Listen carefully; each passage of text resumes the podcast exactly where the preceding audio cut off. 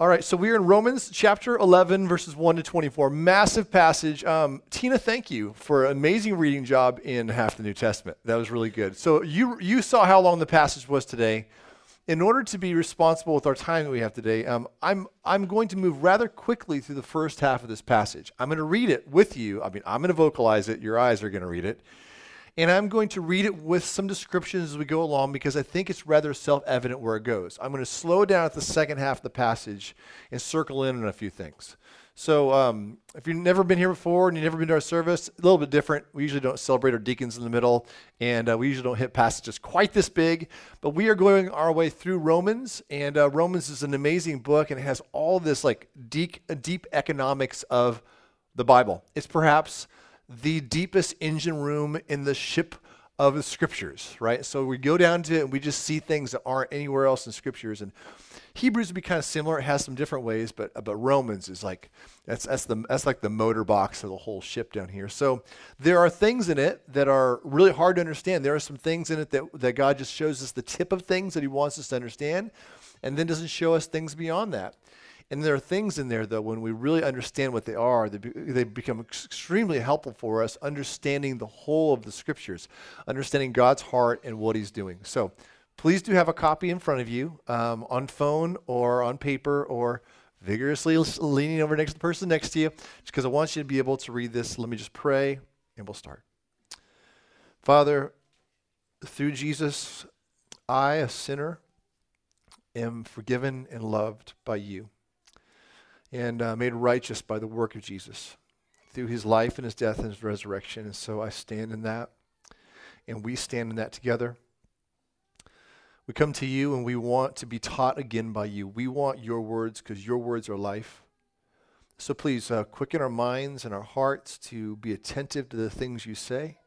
Uh, we love you and we thank you for how good you are to us and even just for the goodness of each other that you've given so we can come together and look at your word together today. So please be with me as I speak, be with us all as we listen to your word. Uh, for the sake of your name and your glory, for the help of our hearts and our minds, in Christ's name. Amen.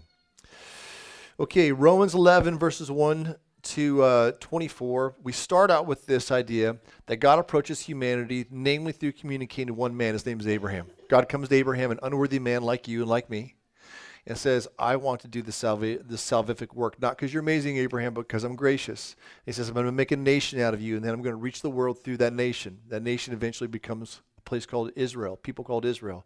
And God, through that nation, is going to pour out the information of his heart and his character and his nature, boom, through them. Through them, he establishes his prophets. His prophets land in those people, right? And so we learn about the God of heaven through the God of Israel because God made the Israel as a tool through which he would communicate to the world. So that's where our passage starts at, and it's been part of the argument going all the way through this book. so, so far in the book, we found that God has a special attachment to the Jewish people all over, by the way, in case it's new to you, Jewish people, Jews, Israel. We're going to use those things interchangeably here.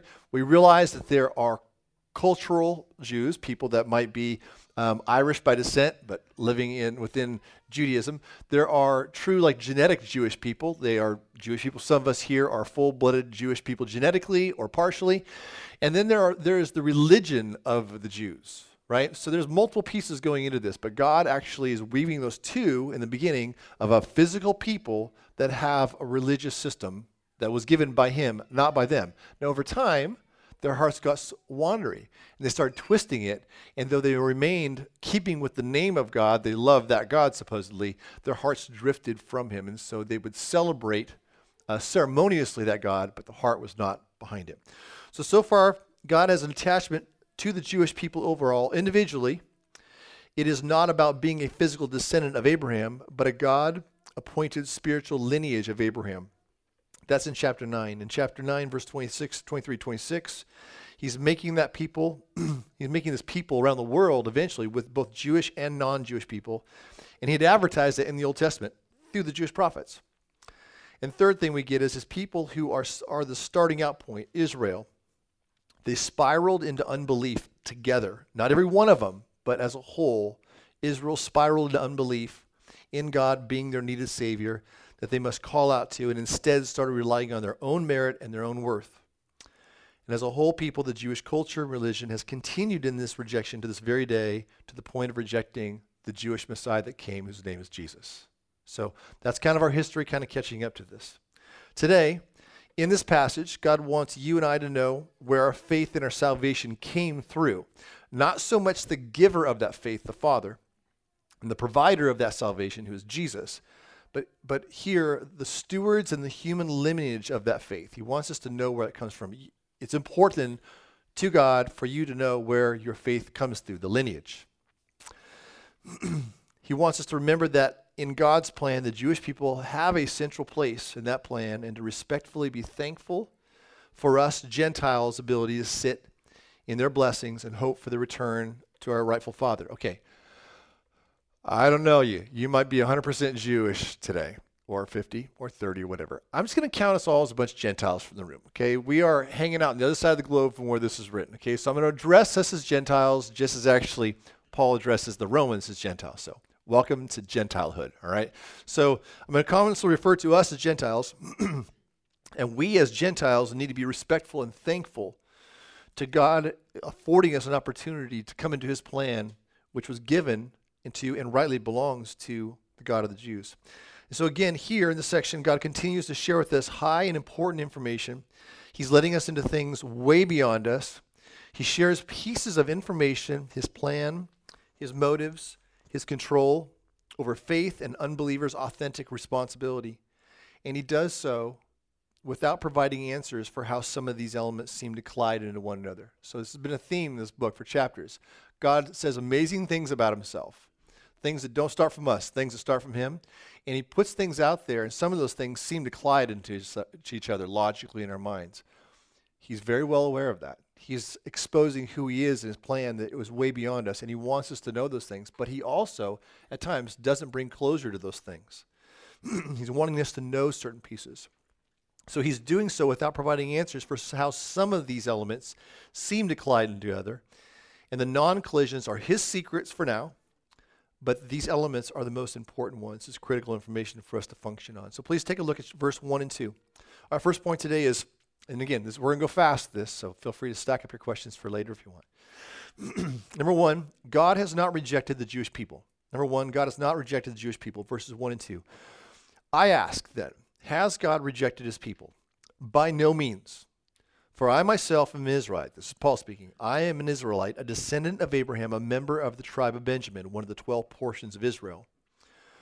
Verse 2 God has not rejected his people whom he foreknew.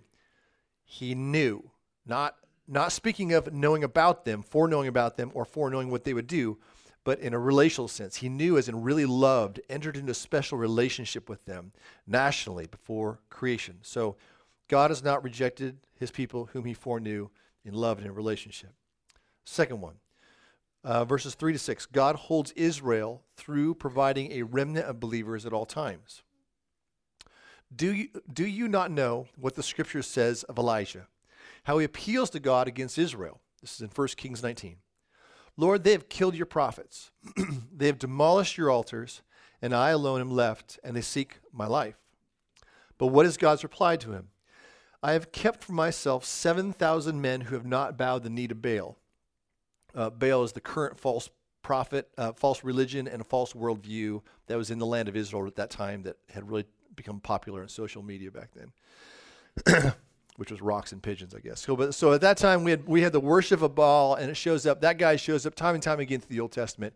And it was a religion and a worldview that was um, false and grieved the heart of God. Verse 5 so too at the present time there is a remnant chosen by grace. So God says, back then I had pres- been preserving a remnant of my people that wouldn't spiral out of belief, that actually do believe the Lord. And even to this day, God provides a remnant. He's always sustaining a pile of people in the nation and the people of Israel who actually do know Jesus, do count him as their Messiah. so again, like chapter 9, reinforcing that God is in control, here the provider of a remnant of believing Jews by his act of grace. And so, regardless of the moment, the grand church around the world always has a rich vein of believers who are Jewish.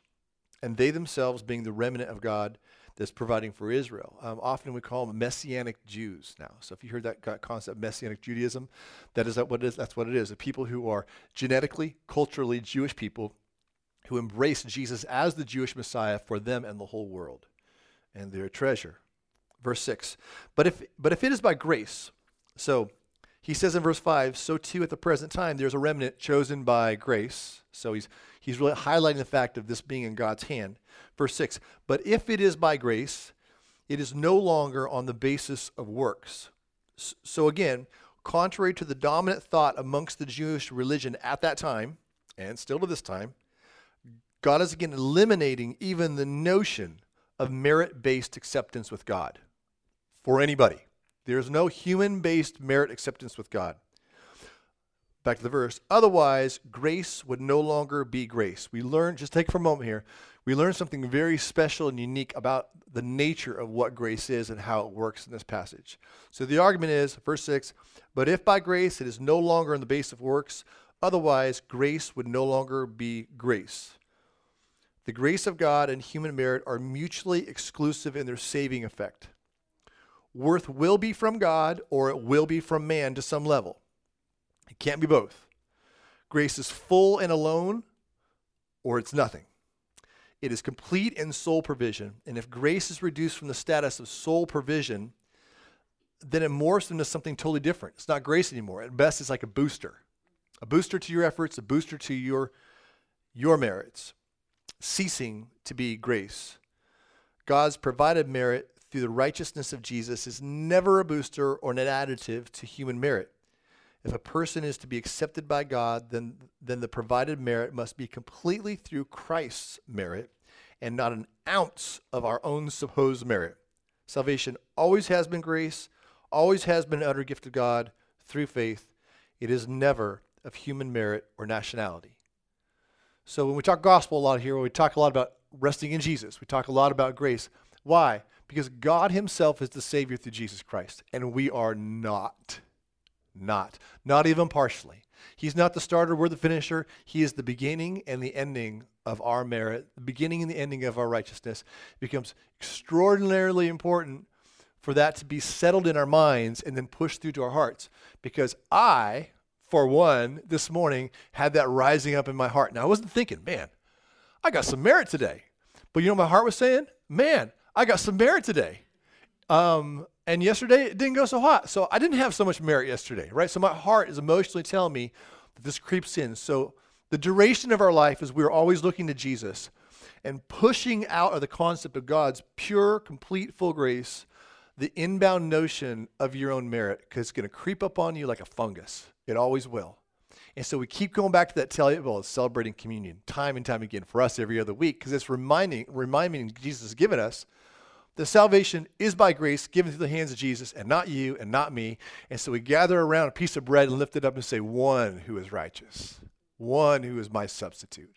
And then we take that cup and we celebrate how he did it, the death. Not just one who's righteous, but one who gave us his righteousness through his death. So grace is a, of complete importance.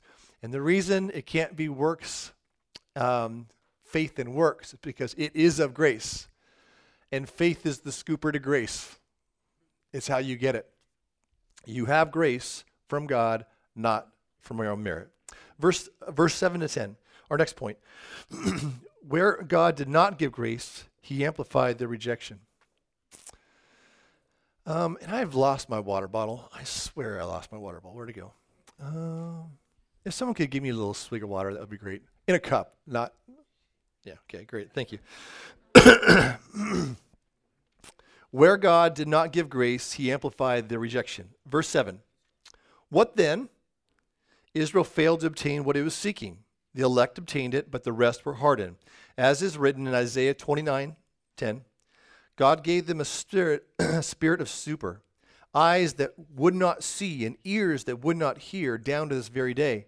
And David says in Psalm 69, Let their table become a snare and a trap, a stumbling block. Thanks, brother. A stumbling block and a retribution for them, and let their eyes be darkened so that they cannot see and bend their backs forever. So where God did not give grace, he amplified their rejection, brought on a hardness that like amplified it and brought into really deep, noticeable pain. So the mark of their judgment in this passage was further spiritual blindness, where blessings of God actually became the instruments of entrapping themselves. That's why it says, let their table become a snare. So when the signs of hardness of heart are the good things God gives, actually become the things that we poison ourselves with. We use God's good things in wrong ways. So this is just like how Jesus, in the past chapter, the great cornerstone, became an obstacle to the unbelieving Jewish people that really got in their way. Jesus, the chief cornerstone, had become to the rejecting heart the stumbling stone instead of the cornerstone and the rock of offense. And in their blindness, Jesus became the stumbling stone to their own agenda and the shin breaking rock that really offended their self righteousness. And Jesus will do that to every last one of us. He will be everything to us, the one that we trust, we build our foundation on. Or eventually, if you really listen to him, he will hack you off and he will get in your way and he will stumble you up in your plans and he will offend you in your sense of merit. And I would just say for a moment if you sense that, if you sense the offense to your righteousness and your merit because of what Jesus is saying, run to him and yield to him.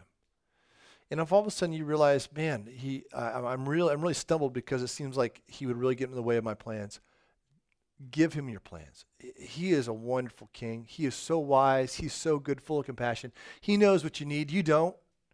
You don't have the solutions. He does. So don't let him be a stumbling st- stone and a rock of offense like he was here in this judgment, because if you do find that, it's a demonstration of a heart that is hard. Look at verse 11 to 12. J- Israel's rejection of Messiah enabled Gentiles to access the Messiah. I told you to go fast today. You didn't believe me? I'm going fast. Israel's rejection of Messiah enabled Gentiles to access the Messiah. So I ask, did they stumble in order that they might fall, that Israel might fall away permanently? By no means. Rather, through their trespass, their sin, salvation has come to the Gentiles, so as to make Israel jealous. Now, if their trespass means riches for the world, and their failure means riches for the Gentiles, how much more where their full inclusion mean. And this is fleshed out in the following verses here, verse 13 to 16. Gentiles' joy in the Messiah will draw some of Israel to God. Gentiles' joy in the Messiah will draw some of Israel to God. Verse 13. Now I'm speaking to you, Gentiles. Inasmuch then as I am apostle to the Gentiles, I magnify my ministry he means this. Paul was a Jewish guy, super highly trained Jewish guy, theologian, who then God put on task to talk to a bunch of non Jewish people. Kind of odd plan of events. You'd think that his plan would be like, well, I'm really trained in Judaism. I should probably take on the Jews. God said, no, actually, I'm going to take that and put you towards the Gentiles. So he's elevating his ministry to the Gentiles. I magnify my ministry in order somehow, but he still loved the Jewish folks, his home folks, in order somehow to make my fellow Jews jealous and thus save some of them. So the dynamic God is creating is where individually here and later nationally, so individually here, later nationally, unbelieving Jewish people look over and see how much joy the believing Gentiles have in living in the sweetness of being under the love of the Jewish God. So this is the dynamic, and more of this will come in the second half of this chapter that we're not going to today. Part of God's design is when we as Gentiles rest in Jesus and tasted the goodness, not just sideline them, not just like sprinkle a little bit of Jesus gospel in our lives to make it all Christian American but actually live under the goodness of God. And we enjoy it. God has designed that so that to the people of the Jews, they would look over and go, Look at the joy, look at the happiness, look at the blessing they are receiving under the God who is ours and under the Messiah who is ours. It's meant to stir their hearts into jealousy, not a sinful jealousy, but a rightful jealousy. God's a jealous God for good stuff. And to, he's stirring their hearts under jealousy to look at him when they see us enjoying the goodness of God. Verse 15. For if their rejection means the reconciliation of the world, what will their acceptance mean but life from the dead? And if the dough offered as first fruits is holy, so is the lump. And if the root is holy, so are the branches. So, in short, and we will flesh this out a little more next week, as the Jewish people place their faith in Jesus, it becomes all the better for the Gentile believers as well. So, we find our pathway of life in God's plan through God's people corkscrewing off the side and not believing. Right? And God uses that then to bring that message out of Israel that's isolated, boom, to around the world. But then what happens is, as that message settles around the world, and the Jewish people eventually look at that and they see it and they see how good it is, God uses that to call them back to Himself. And what Paul says is when they come back to Him, it's all the better even for us. We got life on the first go, and when they repent, we're blessed way, way more on top of that. okay, okay, I'm to say it. I got time. I've been reading well. Okay, uh, just just a moment. This is, a little, little bit of a deeper interpretive thing for you guys. Okay, so just uh, for those of you guys that are that are, are are, are advancing and trying to figure out how do I interpret scriptures well, I just notice verse 15 for a second. Verse 15 says, "For if their rejection means the reconciliation of the world, of the world, that's holistic language. The world. Okay, when we're trying to understand what God is saying in scriptures, um, there's a way that you would read that. Probably, maybe the most natural way we read the world means the whole world and every single person in the world. That's how we would most naturally read the world. But I'd like to take this as a, I think it's a very helpful example here. When we are reading more broadly than just one line, and we realize that there's a bunch of chapter around this here, which we call context. Um, we, we, we understand passages and interpret things through the context. And in the context of this statement, um, it, the holistic language sounds like the whole world and everyone in the world, but it's not. It sounds like universal reconciliation to us, but it's not.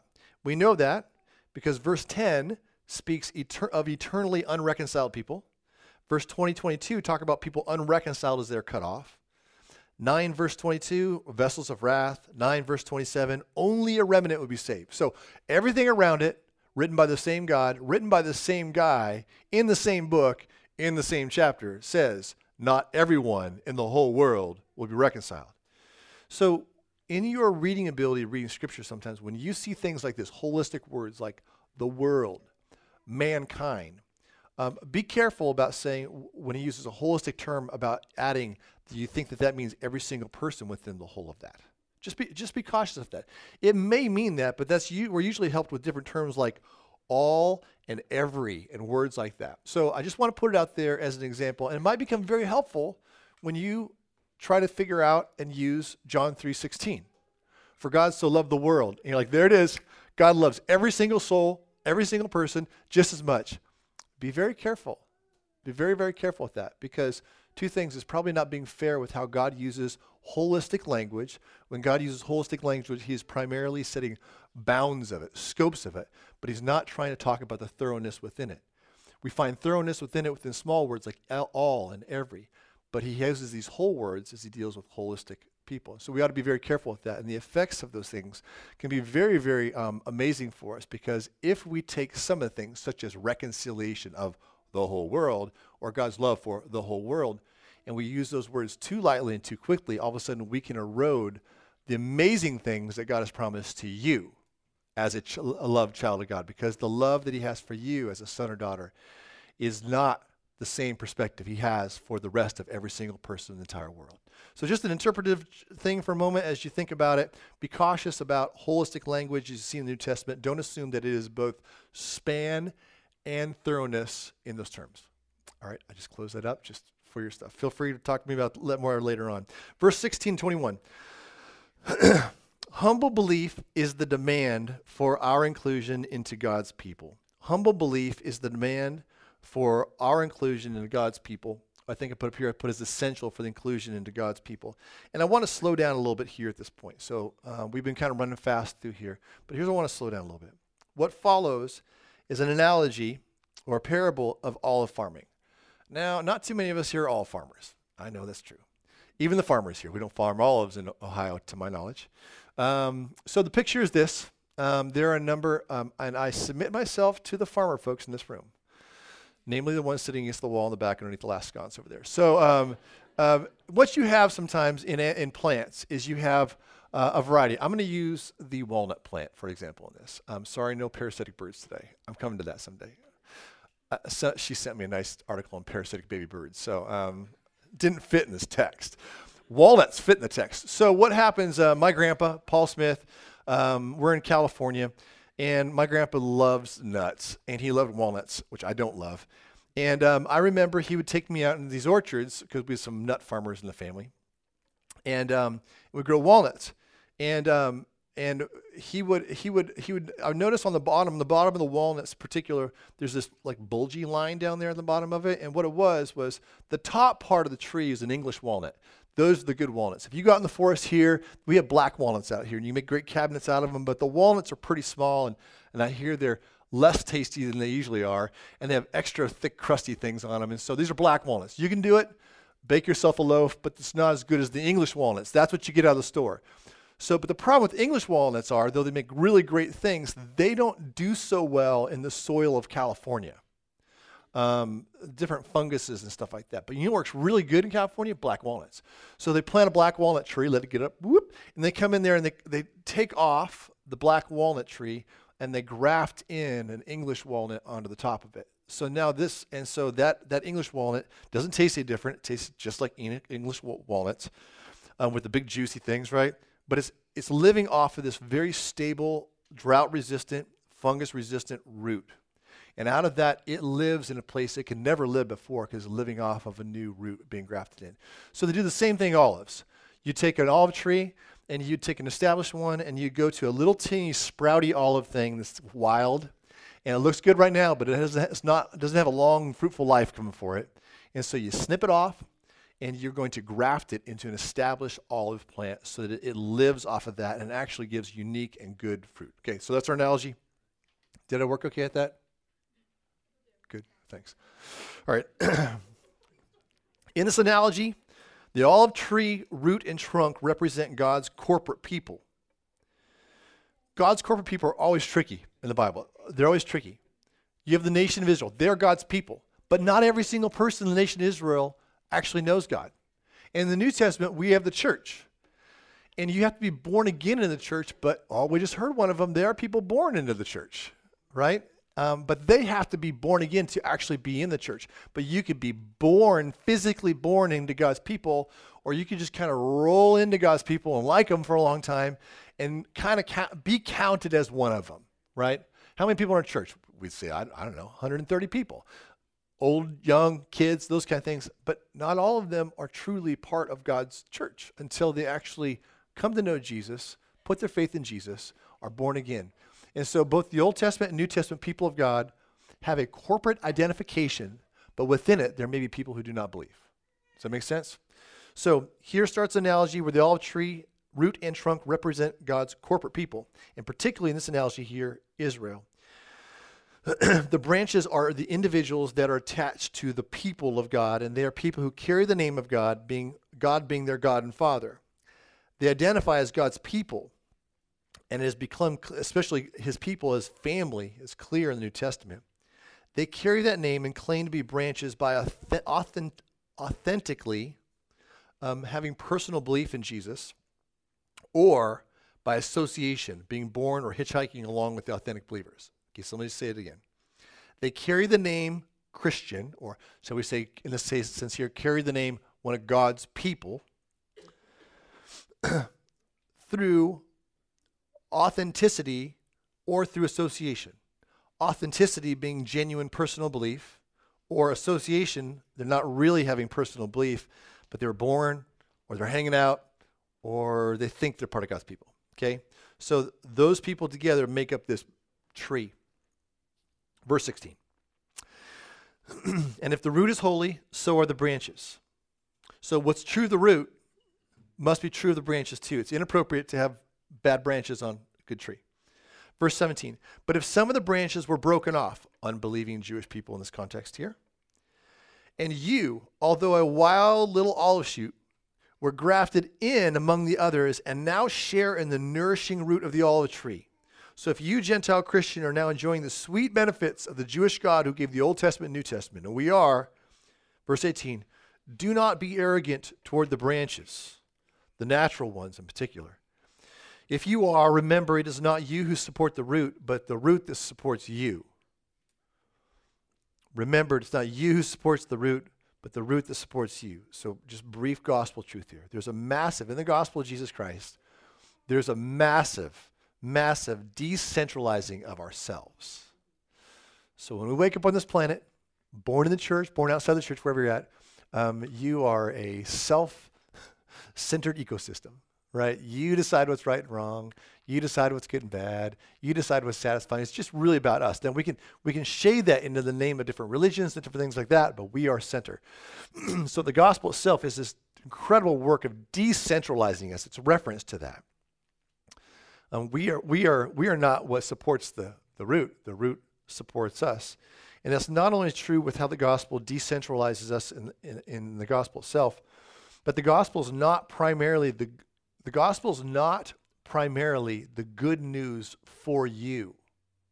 Catch that. The gospel is not primarily the good news for you, nor is the kingdom or king lucky to have you. You and I are beneficiaries of God and his promises, which were given to the Jewish people. The gospel is the good news of God, not primarily the good news to you. It's good news with regard without regard to whatever you choose to do of it or think about it. It is the good news. So there's a there's a flipping here. He's referencing the decentralization of us in the gospel. Um, God Himself, through His what promises to Israel, become the foundation for us. You know, we're we're saved Christians. We are people that rest in the Messiah of Israel. We are stuck in that root and we are alive because we're stuck in the root. We don't want to be stuck anywhere else. And you know what? We didn't belong in that root. And so if, if we're halfway in tune with this, what this is, we are thankful to be alive and to be there. And the last thing we are going to be is cocky. So, verse 19. then you will say, there, there's, a, there's a sarcasm and a snarkiness here. Then you will say, branches were broken off so that I might be grafted in. And, and fair reference to verse 11 where he talks about through the trespass salvation has come to the Gentiles. Branches were broken off so that I might be grafted in. Verse 20, that is true. They were broken off, but because of unbelief. But you stand fast through faith. You stand securely and assured through faith. So do not become proud, but fear. For if God did not spare the natural branches, neither will he spare you. In 1991, two, somewhere there, I read this passage for the first time. And I was in fellowship with some, some people that were calling themselves Christians. Uh, might have been Christians. I, I don't know. They were calling themselves Christians. We're hanging out. We're Christian folks doing Christian things. And some of them were really flippant and really kind of arrogant. And I remember reading this for the first time, and I had no clue the context, whatever. But all of a sudden, that thing popped off the page and like just like grabbed me by the throat in a very, very good way. and half it was scary to me, and half it was like very useful to my friends. Do not become proud, but fear. For if God did not spare the natural branches, neither will He spare you. I didn't understand a whole lot about why it said what it said, but I can see with my clear eyes. Do not be proud, but fear. And it was a moment for me where the Lord I think, very in a very helpful way, helped me remember my place. That in all this talk about grace and all this talk about the kindness of God, um, it does not, if we believe it, it does not move us to flippancy and it does not move us to look down at other people. The gospel brings us to flatness in our sin, right? So I can talk to you and you can talk to me because we're all just people saved by God's grace and we're saved, but that's Jesus' fault, not our fault. And so we're together in this. We can talk laterally if we understand the concepts of the gospel. So I didn't understand the first time I read it, but then as we understand it a little bit more, it actually even packs even a stronger punch. So do not become proud. Why? Because that is not what faith does. Remember, he makes a focus. He goes, That is true. Verse 20, that is true. They were broken off because of their unbelief. But contrary, you stand fast through your faith. So stand fast is an active hold tight phrase, right? You stand fast in your faith. So don't become proud. Why? Because proud has nothing to do with faith. Proud has everything to do with unbelief. So why not become proud? Because if you are proud, you are emanating the sense of unbelief. I know, babe. Okay. We have a little debate happening in the Burns household for 20 years about pride and unbelief. She's going to win today. I'm just going to tell her. Not after lunch, but today, right now because that is not what faith does. Being proud of self is not consistent with the gospel truth that self is so humble and needy that I need a savior. It's the message of the gospel. And when the natural branches are not, uh, but it, and if when the natural branches are not spared, the Jewish people are not spared because of their prideful unbelief, then neither will you be if through pride you are demonstrating you are actually not believing. So this is not a passage about having salvation, losing salvation. This is a passage about being associated with the people of God, but maybe not actually being His because you're unbelieving and you persist in that. You persist in it. You choose to stay unbelieving in Him and believing in some other thing that you think is better. So we, when we as Christians find evidence of a lack of humility in our lives, our reaction ought to be fear. Like when you smell smoke in the middle of the night and you throw the sheets off and you scramble half dressed to the house looking for a fire, like it's not time to play around. We wouldn't do that with smoke at all. So, just like that, when we discover pride or the potential of pride in our hearts, it is an all bell fire alarm for us. I mean, we we fear, like find it. Like, is it possible that unbelief is rising in my heart? It's a terrible and dangerous sign and barricade of unbelief in your heart that must be repented of. And I just put it that way. It's a terrible and dangerous sign of unbelief and a barricade of unbelief in your heart. That's what it will do. Is it will, it will unbelief will take its root, and then it will deploy defenses up against it. And so, do not take pride lightly when you find it in your heart. God will not spare the proud because they persist in unbelief. It's clear. God will not spare the proud because they persist in unbelief. Finally, verses 22 to 24. Note the kindness and severity of God. Oh man, this is just so helpful. I mean, when you're developing, come, we got 11 spots. Come join us for our gospel workshop stuff. Uh, we'll cover a lot of this kind of stuff. But notice this. Notice the kindness and the severity of God. When you think of Jesus, man, he's Savior and he's Judge. Think of Jesus. You think of God. Think of the kindness and the severity of, of God. And you will rest. Every soul rest on either full kindness or full severity of God.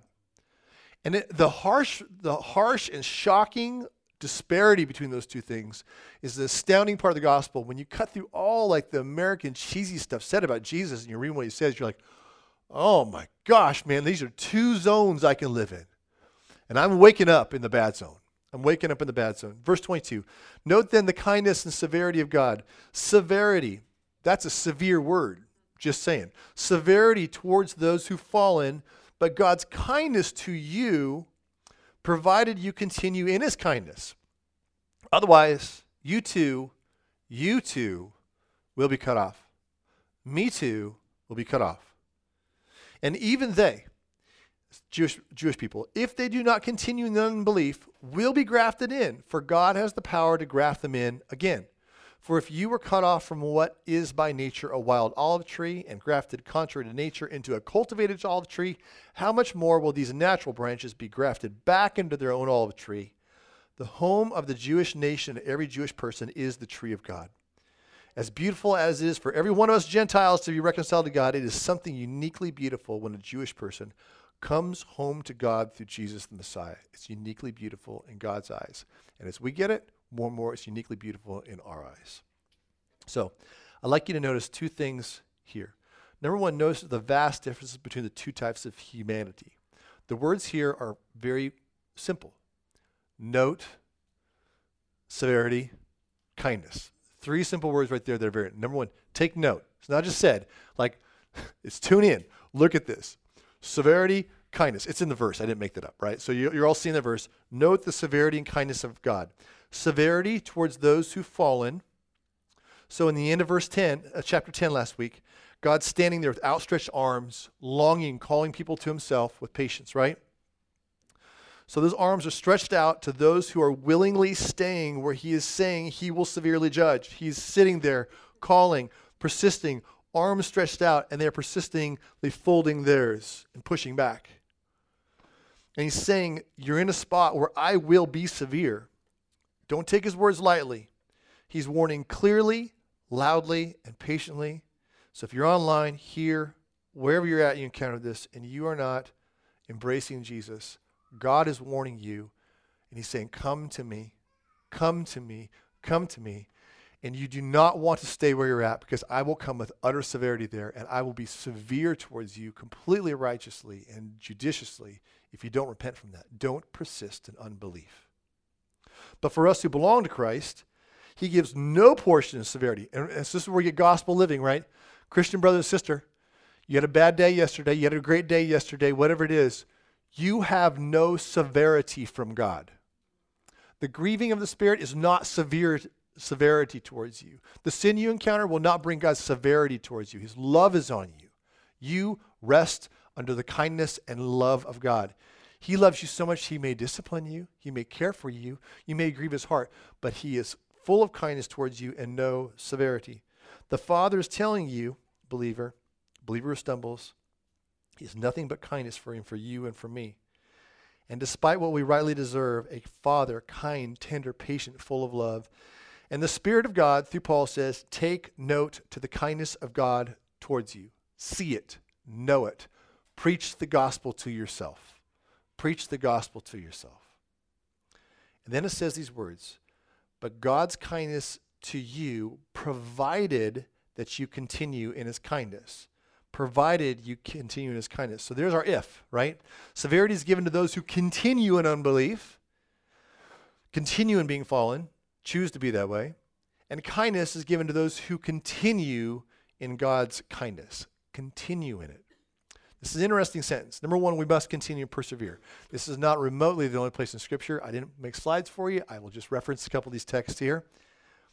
If God has done his work in us, we will persevere to the end, and we will do it actively by fighting to persevere to the end. Sometimes people ask me over the years, people say, Hey, are you a once saved, always saved person? And I go, mm, That's tough to say because there's a way where I say, Well, yes, because you can't lose your salvation. But usually when people ask that question, they're not really asking the answer that I would give, right? They're usually saying, they're, what, what's in their mind often is like, hey, are you saying that if you say the abracadabra prayer, that it's all good no matter what? No, absolutely not. If you abracadabra your way all day long. If, if you've actually come to the Lord, if you actually call upon the name of the Lord, you will be saved. You will receive a new heart. And what that new heart will do, it will f- watch out for pride, it will watch out for unbelief, and it will actively do that till the day it gets to heaven and God will preserve you. And the way He preserves you is give you a, a continual, ongoing heart that fights against unbelief and looking to the Savior. And it's this amazing EKG line in all your life. We, you don't have to sit there and go, oh, I hope I said that prayer right in eighth grade. What does your heart do now? Are you growing in the gospel? Are you holding fast in belief to Jesus? Um, or are you getting cold and casual? Are you getting arrogant? If you are, fear. Like run to the cross. Fear, that's smoke coming out there. Run to the cross. So once saved, always saved? That's a good question. I would love to kind of hear just talk gospel such a person. But often that phraseology there um, represents a view that salvation could be gained by just simply saying something, no matter really what the intent was. Um, but it, here's the deal How do you know if you meant it when you were 14 at the youth camp and you gave your heart to Jesus? Take your pulse. Take your pulse. What's the fruit of your life? Does, does your fruit of your life match up with that? Are you seeing the Spirit of God do His work in you over your lives and causing perseverance? Or are you growing stale in unbelief? And if you are, fear, run to Him. If, you, if you're seeing the, the fruit, praise God for that, right? We have confidence. He says this in Colossians 1 22 and 23, this if then. It said time and time again, have confidence if you have good reason for confidence. It says, He is now reconciled in His body of flesh by His death in order to present you holy and blameless and above reproach before Him if Indeed, you continue in the faith, stable and steadfast, not shifting. Hebrews 3. But Christ is faithful over God's house as a son, and we are his house, if indeed we hold fast our confession to the end.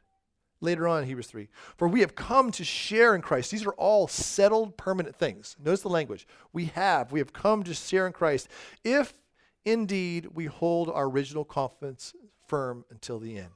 So, just as confidently as we know from God that He will not unadopt us, we also know that if that adoption is true, our newly regenerated heart will actively and knowingly and at times desperately pers- persevere and cling to God in faith. The second thing is persevere in what? Such a cool statement. Uh, just, just check out the statement, it's really neat. If you persevere, continue in His kindness. Continue in His kindness. That's not like, continue being kind like he is kind, but you continue in his kindness. You listen to those promises and you put your faith in those promises. You rest in his love and his acceptance for you, and you fight to stay there. That's where the perseverance stays. It's a perseverance of faith. In the end, this is not a warning about losing one's salvation. It's a warning about the dire possibility of you thinking you're, all, you're branch in the tree of God's people and not ever having really been one. But you don't have to sit. We don't have to sit in the silence and go, man, I sure hope I'm real. It's clear if you're real. You know the gospel of Jesus Christ. You've called out and you fight against unbelief in your life. You fight to believe the promises of God. You, you get underneath the kindness of God pouring himself and you live underneath it. You live in his love poured out. It will be fruit and demonstration of the fact that he really has done the work. He's not going to let you go. We as Christians are marked by a humility and a thankfulness for God including us in his plan, which the root and foundation is his work in the Old Testament in Israel. And it becomes a living thing in our heart. Um, you have and understand it at a basic level. You'll live in the humble gratitude for God's grace and continuing perseverance in God's love and kindness as he extends it to you and we will learn to have a place in our heart for God's unique nation, Israel, to repent and come home to Him. So let me pray, and we'll finish out our, our time. So, Father, um, covered so many texts, and I pray that you'd now please be with us and give us heart to have a heart for the people of Israel as you have. And then we would long for it like you long for it. Father, then give us a heart that is grateful and thankful for your great redemption and forgiveness in Jesus Christ and that we would be people of belief and that we would be absolutely on guard for the advent, the advent of unbelief, the temptation to not believe you, and the pride that characterizes that. So, Father, let us be um, completely allergic to pride in our souls, alarmist fear. So, Lord, let us have that rightful spot of fear. And then let us, with that, run to the kindness and rest that we are under the kindness of you. Give us the ability to know how to um, properly assess and not live frantically in that. Um, give us the ability to be authentic to it and not be um, foolish and assumptive in that. Help us with each other to discern the liveliness of faith in our hearts. We love you and we thank you for the life you've given us, the very complex plan and wonderful outworking of you that you've given us in this book. In Christ's name.